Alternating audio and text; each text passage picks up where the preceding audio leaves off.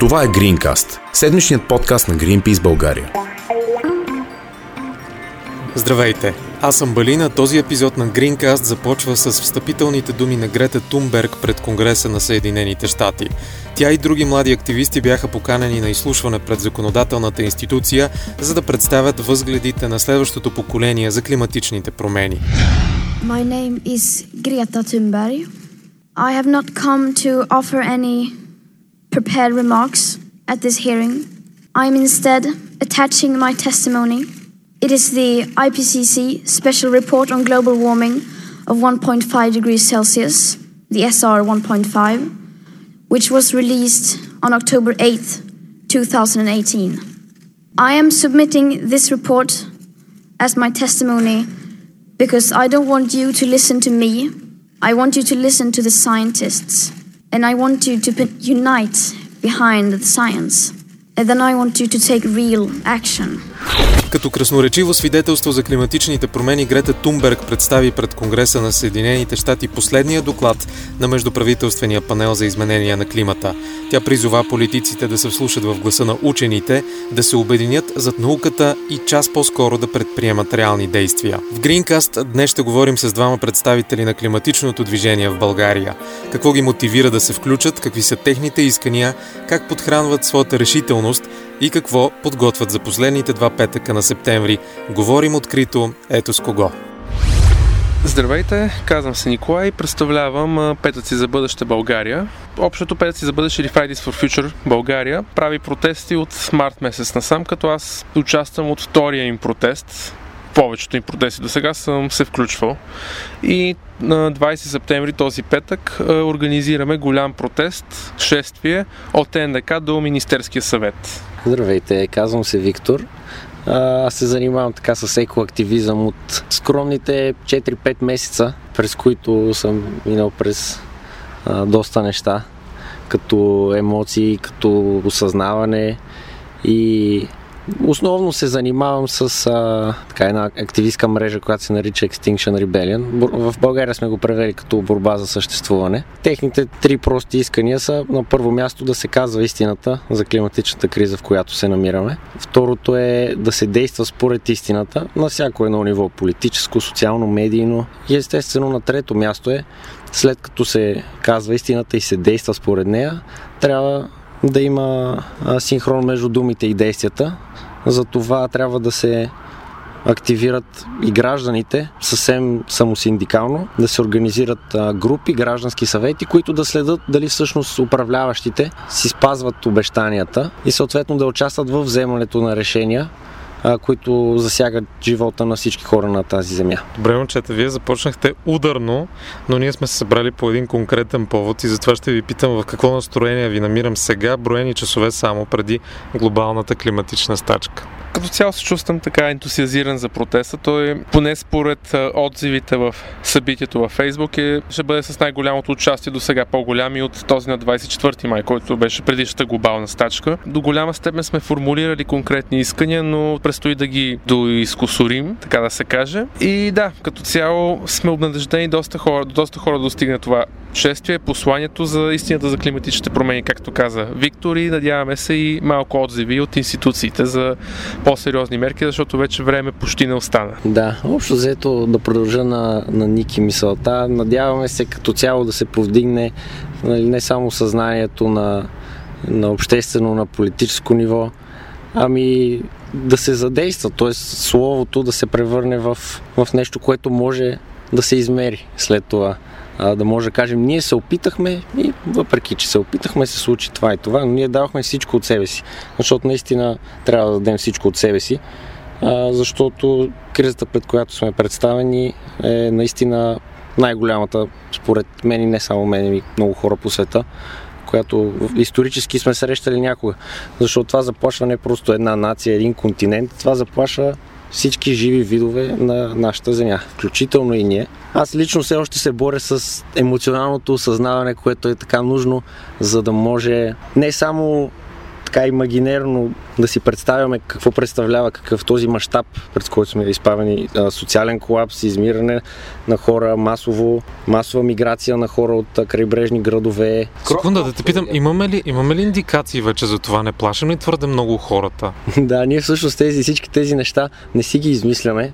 А, наблюдава се в цял свят а, като цяло намаляване на хранителните продукти, които се произвеждат, започвайки от пшеница, соя, основни неща, с които а, и хората, и животните имат нужда да се хранят. Наблюдаваме и природни бедствия, наблюдаваме а, държави, които страдат и економически, и социално, и политически. Тези факти, които нали, може да седем да си изброяваме до утре какво се случва по света, защото то се отразява от медиите, но на нито една медия всъщност не свързва всичките тези а, феномени и не ги обединява според а, това, което най-много влияе и което е най-важно и това е а, глобалното затопляне. Тоест, отговор на всичко това, което казваш, на всички тези прогнози, какво предстои, е именно климатичната стачка. Тоест, тя се случва в резултат на, на тези опасения, на тези прогнози. Да, всички тези неща си влияят и тя се случва заради тях и, и всички тези фактори се случват заради нея, защото това е един така само подсилващ се процес, който се наблюдава се все по-често. Има, има конкретни статистики, например в Британия, в а, Великобритания. Миналата година има кроп фейлер, който не знам как точно се превежда на български. Тоест храната, която произвеждат като реколта основно, е намаляла с 50%. И това е само за една година. Тоест това не е нещо случайно. Ние имаме нужда от правилните климатични условия, за да може да си гледаме храната, да отглеждаме и тя да расте и оттам нататък да се задвижи кръговрата на живота. Това е за Великобритания. Нека да се върнем в България. Тази климатична стачка, която предстои, тя е организирана от а, младежи. А от кога, от колко време има младежко климатично движение в страната? Аз всъщност го казах началото от март, от 8 март насам. Тогава беше първият протест, видях го на карта на Fridays for Future. И от тогава го общото ежеседмично има протести под различна форма, с изключението на юли и август, когато имаше по-малък наплив. Но все пак е добре. Имахме и преди три седмици, мисля, че протест нали, пред бразилското посолство, общо с Extinction Rebellion. България като цяло няма чак толкова добре развити екологични движения и хора, които толкова много да се интересуват от екология, които да са готови да отидат на улицата, за разлика от други държави. Например, имахме на последната си среща, дискусионна среща, две жени от Германия, които ни казаха, че леко така се посмихнаха, като чуха, че се надяваме на 300 души на протеста. Те викат, дори в, в много градове се събираме преспокойно по хиляди и десетки хиляди души. Добре, това е факт тук за България, но мен ми е интересно как го тълкувате вие, защото сигурен съм, че когато се събирате, си говорите по този въпрос. Защо няма достатъчно силна подкрепа за нас? Защо вече 6 месеца ние сме по-скоро малцинство? И не растем? Ми явно просто в България тези теми за климатичните промени, както и въобще за екологичните проблеми като цяло, не, са чак, не се обръща толкова внимание по медиите върху тях.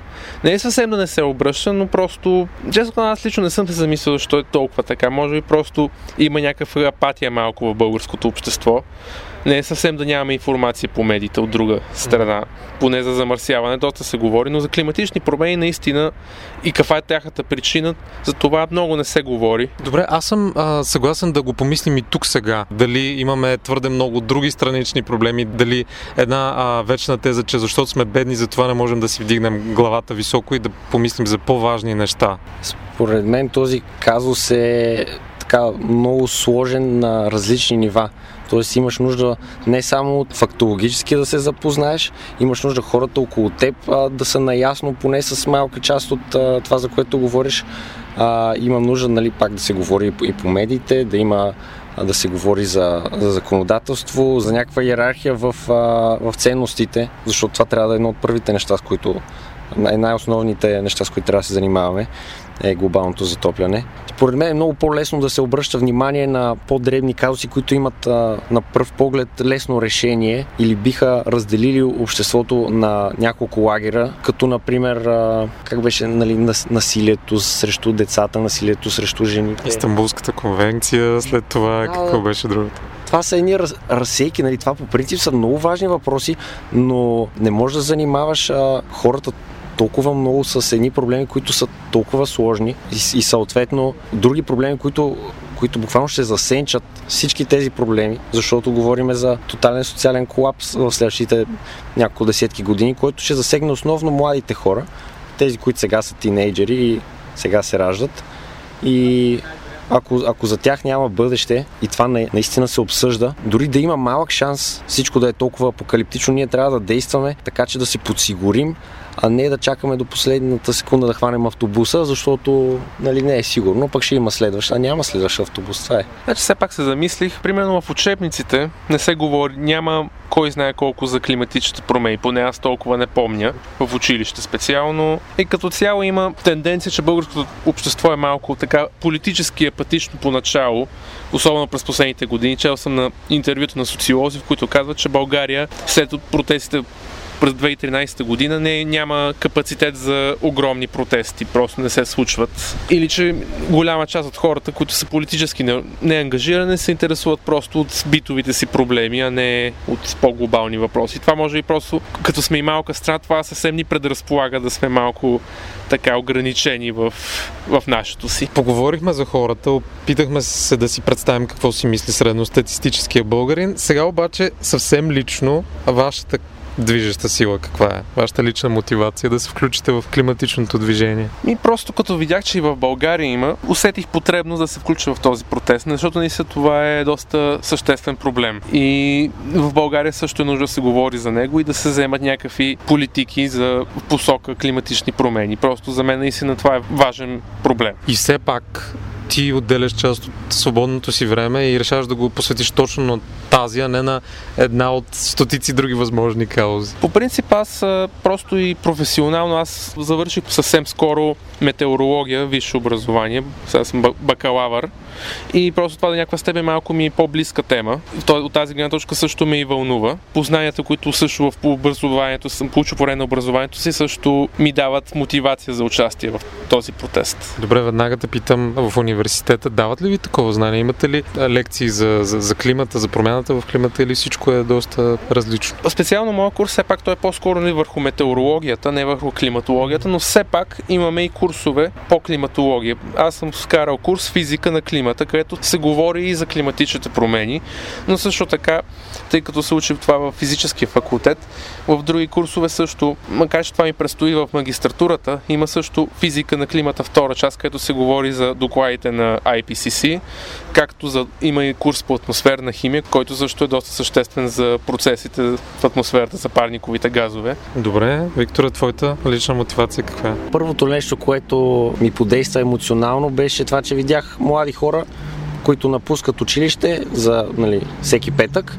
не ходят на училище, за да а, отстояват а, тяхните вярвания и ценности, вдъхновени от науката и също така от това, че няма да, да имат бъдеще. Съответно, това първоначално ми подейства на емоционално ниво. След това дочух какво се случва с техните движения, особено с а, борба за съществуване и, и в Англия и техните протести, които са много слабо иерархични като система. Тоест а, няма някой на върха, който да е организатор и всички да, да го слушат. Ами съвсем така, както според мен трябва да са организирани обществата. Много слаба иерархия, хора, които се организират според сходствени интереси, според това, което те вярват, че трябва да се извърши, нали, в ценностите на това да се казва истината, да се слуша науката когато трябва и да се използва така емоционален подход и мирен, но непреклонен натиск към, към властта, защото така както се движим в момента, елита просто погубва малките хора и обикновените хора като нас. Аз а, преди това не съм се занимавал с екоактивизъм и а, смятам, че този подход, който имат и Fridays for Future и Extinction Rebellion, наистина може да привлече и така нужните всевъзможни класи и прослойки от обществото, които повечето протестни групи пренебрегват и това е, нали, да си го кажем честно, е, е по-низката класа, които не знаят чужди езици, които нямат а, задължително образование или връзка с интернет, което не са малко хора в България, между другото, и разчитат на радио или новини, а, но се чувстват пренебрегнати. Също така и етноси, които а, са много потиснати, като помашките общности, като ромите. Това са немалко хора, които ако наистина осъзнаят в каква ситуация се намираме, ще са ни нужни и те, ще са ни нужни и най-големите CEO-та на най-големите компании да действат, така че да може да имаме устойчиво бъдеще и власт, която да не може толкова лесно да се възползва от позицията, в която е поставена, защото властта малко или много корумпира, а колкото по-е концентрирана, толкова по-лошо за обикновения човек. Три момчета сме се събрали тук. Според традициите, момчетата не плачат, нали, даже почти нищо не чувстват, но аз пък ще ви питам за чувства. Гневни ли сте на някого? Конкретно гняв поне в момента не чувствам, но като говорим нали, за чувствата на момчетата и така нататък, принцип екодвиженията по света и в България са по-така момичешки от гледна точка на участието им. Момичета сигурно са и жените са две трети докато мъжете и момчета са само една трета, което е интересно и може би до някъде може да си го обясним, че просто наистина да се интересуваш от околната среда се възприема малко като по-момичешко или как. Да. И да, като ние като нали, момчета се опитваме да разчупим този стереотип, че да се интересуваш от околната среда няма нищо общо с половата ти принадлежност. Да, също така и, етническа, защото според мен науката е в момента е, е този, ако може да се каже, език, който ни обединява всичките защото ако я нямаше нея, нямаше как да сме наясно всичко това. Може би щяхме да усещаме до някъде, защото се проявява в толкова много нюанси на живота. Според мен не е, не е толкова трудно хем да имаш така да си малко стоик нали, и да, да си отстояваш своето, да не си свръхемоционален и реактивен, но в същото време да, да изпитваш а, симпатия, да изпитваш а, някаква, нали, като им казват, екоскръп, защото без без тази връзка с това, което ни, всичко, което ни заобикаля, защото това е нали, среда, това е природа. Дори и ние да сме го създали, всичко представлява част от природата. И когато ние започваме да, да губим тази връзка, нали, за която толкова често се говори с, с природата, ние няма как да си представим как тя би могла да бъде нарушена, защото тя е нещо много по-голямо от нас.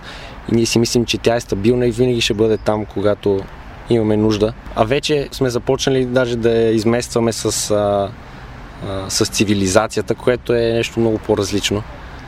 И не осъзнаваме колко крехко се крепи тази цивилизация, която разчита на електричество и само това. Тоест ние изгубим ли електричеството, просто тотално сме загубени. Ти сам преди малко спомена една фраза, която се употребява все повече и повече, може би все още основно на Запад, но започва вече и тук по нашите ширини. Екоскръп. Спомням си в един от сериалите, които следях и ми беше наистина интересен. В един от епизодите говориха точно за това. Имали са урок малки деца в училище. Вярно сценарий, но подозирам, че, че е имало и реални подобни случаи. След който урок за климатичните промени. Малки деца, представете си първи втори клас, едното момиченце получава паническа атака, прави се разследване и се стига до там, че всъщност тя е била изключително оплашена за, за живот си и а, е била убедена, че няма да доживее до, до старините си и че основа за това е тази екоскръп, която спонтанно я е заляла. Да, от една страна младежите правят нещо по въпроса, обединяват се, имат своите искания,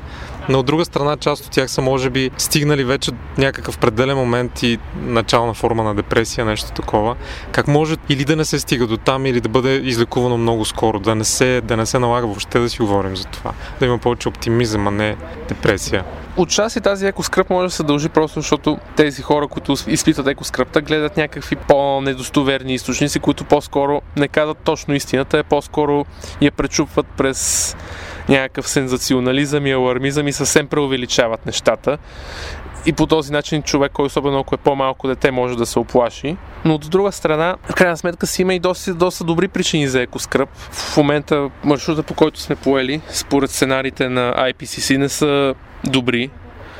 И имаме наистина повод да се тревожим, особено ако видим, че нямаме адекватни действия до сега, даже обратното, фусилните компании плащат за кампании за отричане на глобалното затопляне. И примерно аз имах някакъв такъв период преди няколко месеца, в който виждам вече 2-3 месеца протестираме най-много по 10-15 души на всеки петък и си викам, добре, какъв е смисъл? Това никой не му пука. Но все пак наистина човек трябва да продължава и ето все пак успяхме да се организираме по сносно този път. Човек трябва просто си постави някакви цели и да действа. Да, наистина по-добре да се включи човек в движение като петъци за бъдеще и с Грета Тунберг и да се опитаме да променим нещо конкретно, отколкото само да държим за ужасното бъдеще, което ни очаква, ако нищо не се направи. 20 септември е ключова дата и за вас, а може би и за целия свят.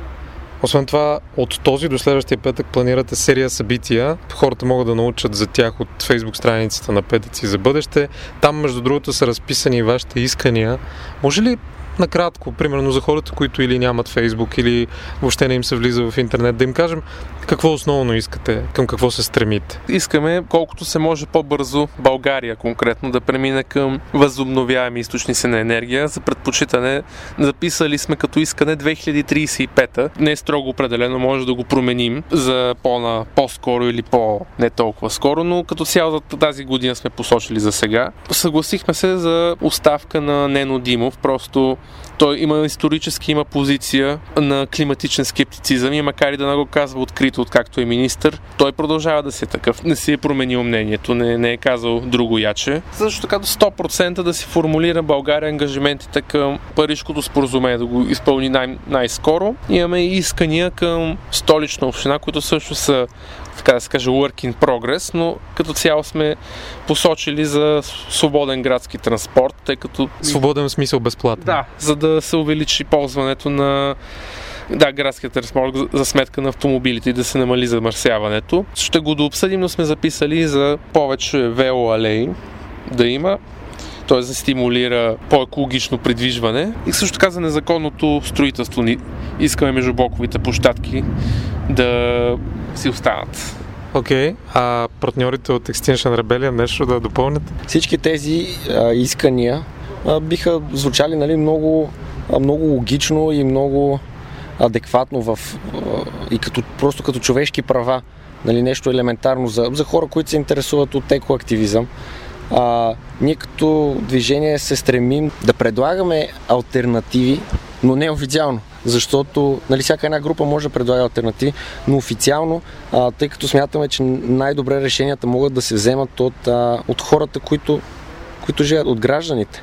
А, тоест, според нас гражданите имат отговорността да се, да се съберат, да си сформират групи, да изискват а, определени действия от правителството, а, да излязат от тяхната зона на комфорт, а, за да можем адекватно и с пълни сили да атакуваме този проблем, защото не го ли направим, ни чакат много лоши неща. Какво предлагаш на българите да се присъединят към Extinction Rebellion, петъци за бъдеще или да всеки да си направи нещо свое, но примерно всички да се стремят към едно и също? В принцип нищо не пречи да си части от двете. Сега всеки човек а, се разпознава повече с едното или другото движение и може да избере колко усили, от силите си може да отдели, съответно на което му, му харесва повече и е по-близко до него. По принцип е хубаво да тези движения да са международни. Не бих препоръчал на някой да започне на ново движение и да се опитва сега те първа да го разпространява по цял свят, защото това просто за това нещо няма време. И вече такива движения, които са набрали сила, имат, а, имат дори и малкия шанс да променят нещо, защото без тези движения а, наистина, наистина сме загубени. Тоест, активното гражданство, което е толкова непопулярно в България, е това, което според мен ще ни спаси, защото само ние може да дадем обратна връзка на тези, които са на върха, на този елит, който ни лъже от а, десетилетия, даже може да се отиде и по-назад в историята хората трябва да намерят в себе си силата да действат както могат, с каквото могат да помогнат. А, нали, никой не се насилва да, да изпълнява, никой не му се търси отговорност. Единствено в, а, се търси отговорност в, в това да не злепоставяш самото движение, а, да гледаш твоите действия само да го развиват и, и да го правят по-човечно защото това се стремим. Нали? Няма един идеал към който да се стремим, но ако имаше такъв, ще да, да всичко да е по-човечно може би. Така си мисля аз. не го пише никъде това нещо. Ти можеш да го напишеш. Да. Добре, на финала наистина се фокусираме изцяло върху датата 20 септември, петък, поредната глобална стачка. Днес прочетох, че в Нью Йорк се очакват над милион младежи да протестират. Направо невероятно ми звучеше. Първо, когато прочетох 1 милион, си помислих, може би това е прогноза за целия свят, но не. След това се върнах и пише подчертано младежи в, само в Нью Йорк. В България ще са малко по-малко. Кажете ни какво ще се случи на, на 20 септември. Ще има ли първо изненади и какво може да ни кажете от сега? Какво очаквате от хората, които ще чуят този подкаст? Значи очакваме към Надяваме се поне 200 души.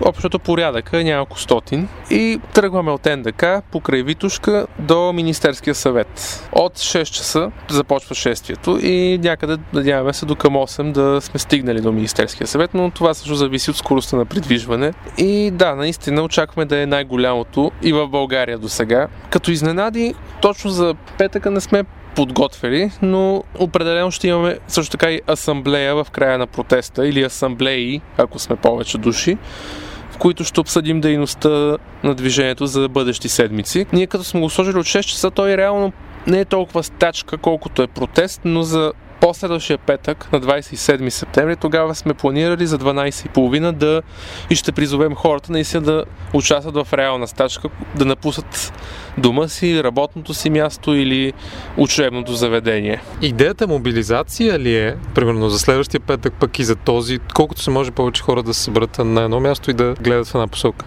За този петък определено е мобилизация. От, от няколко седмици планираме с различни хора от различни организации да го популяризираме събитието, защото просто видяхме, че и променихме времето на 6 часа за този път, просто защото видяхме, че по обяд не идват много хора и имахме такава доста оплаквания онлайн получихме и решихме този път да е просто като протест, но да съберем колкото се може повече хора и да привлечем вниманието. Пишем и на доста медии, на организации, като ги поканваме или просто да ни да ни отразят. И надяваме се просто на 20-21, нали, в последствие да по медиите да стигне този протест и до тях, и по най-големите медии.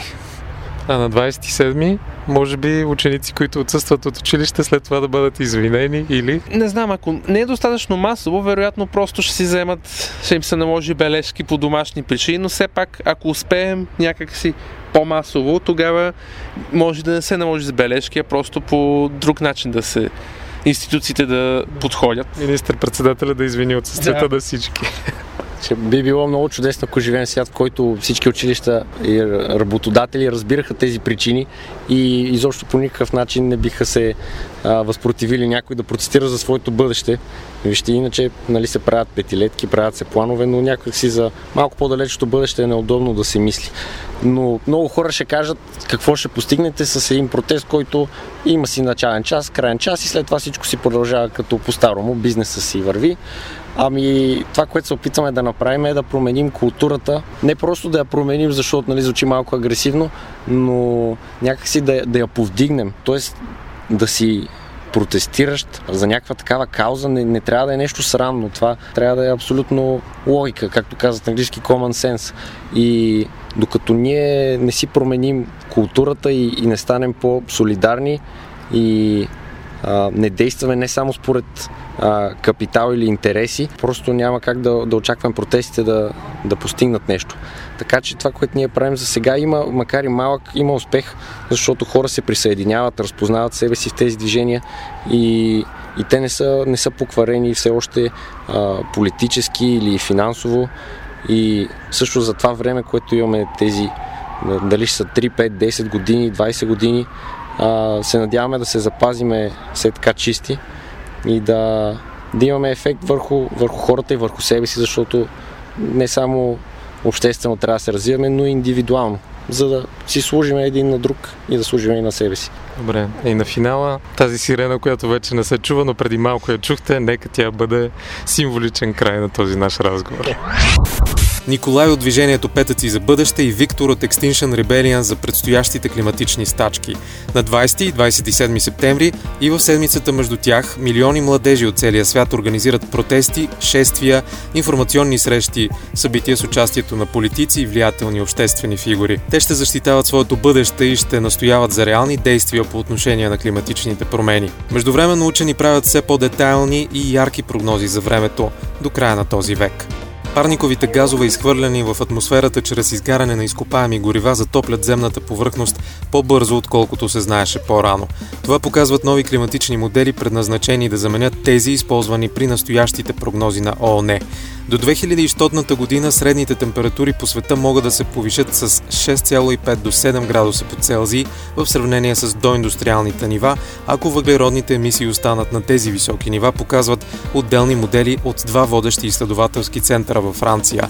Новите изчисления също така предполагат, че целта на Парижкото споразумение за ограничаване на глобалното затопляне до 1 градус и половина по Целзий ще бъде по-трудна за постигане. При затопляне за сега с едва 1 градус по Целзий светът вече е изправен пред все повече и все по-екстремни климатични явления, продължителни горещи вълни, суши, наводнения и тропически циклони.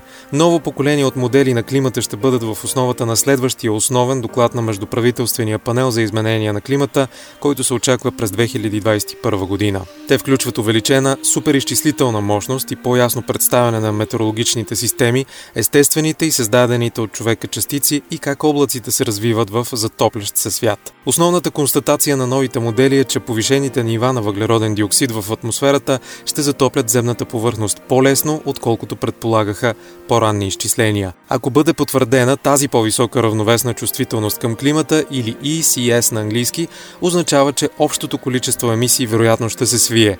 Оказва се, че има едно голямо но – по-високата равновесна чувствителност към климата означава по-голяма вероятност за достигане на по-високи нива на глобалното затопляне, дори при намаляване на емисиите, написаха Оливие Буше, ръководител на Центъра за моделиране на климата в Париж и двама британски учени Стивън Белчер и Ролан Сътън в своя блог по-рано тази година. По-високото затопляне би довело до по-малко време за адаптиране и би означавало по-голяма вероятност от преминаване на климатичните повратни точки, като размразяване на вечно замръзнали земни пластове, което допълнително ще ускори затоплянето. От една трета до 99% от вечно замръзналите слоеве може да се разтопят до 2100 година, ако въглеродното замърсяване не бъде намалено, сочи проект за доклад на Междуправителствения панел за изменение на климата, посветен на океаните и замръзналите зони на Земята. На финала на Greencast един добър пример за умен бизнес в тези обстоятелства. Проблемът с климатичните промени изисква незабавни действия, за да се намали количеството парникови газове, отделени в атмосферата в резултат на човешката дейност. Предизвикателството е сериозно, поради което стратегиите за разрешаването му набират популярност. Възможно ли е да успеем да уловим въглеродния диоксид и дори да реализираме печалба от него? Именно с такава цел е създадена канадската стартъп компания CleanO2. Тя е разработила и продава устройство, което улавя емисии на въглероден диоксид от индустриални пещи и бойлери и ги превръща в богата на кали и сол. Машината е с размерите на два хладилника и прихваща въглеродните емисии с помощта на хидроксид. В резултат на химическата реакция се получава суровина, която може да се продава. Тя се използва за направата на сапун, перилни препарати и други продукти за фармацевтичната индустрия и земеделския сектор. Към момента в канадските провинции Албърта и Британска Колумбия са инсталирани 14 подобни устройства, като планът е до края на годината броят им да се увеличи до 40. Това е Greencast. Успех на всички, които имат план как да ограничат или да преработват парниковите газове в нещо полезно. Успехи на климатичните стачки, които предстоят в целия свят. Милиони активисти ще се включат с ясни искания и настояване за реални действия от политиците и бизнеса. Какви събития предстоят в България, може да се информирате от фейсбук страницата на движението Петъци за бъдеще. Аз съм Балин, а желая ви слънце, попътен вятър и до скоро!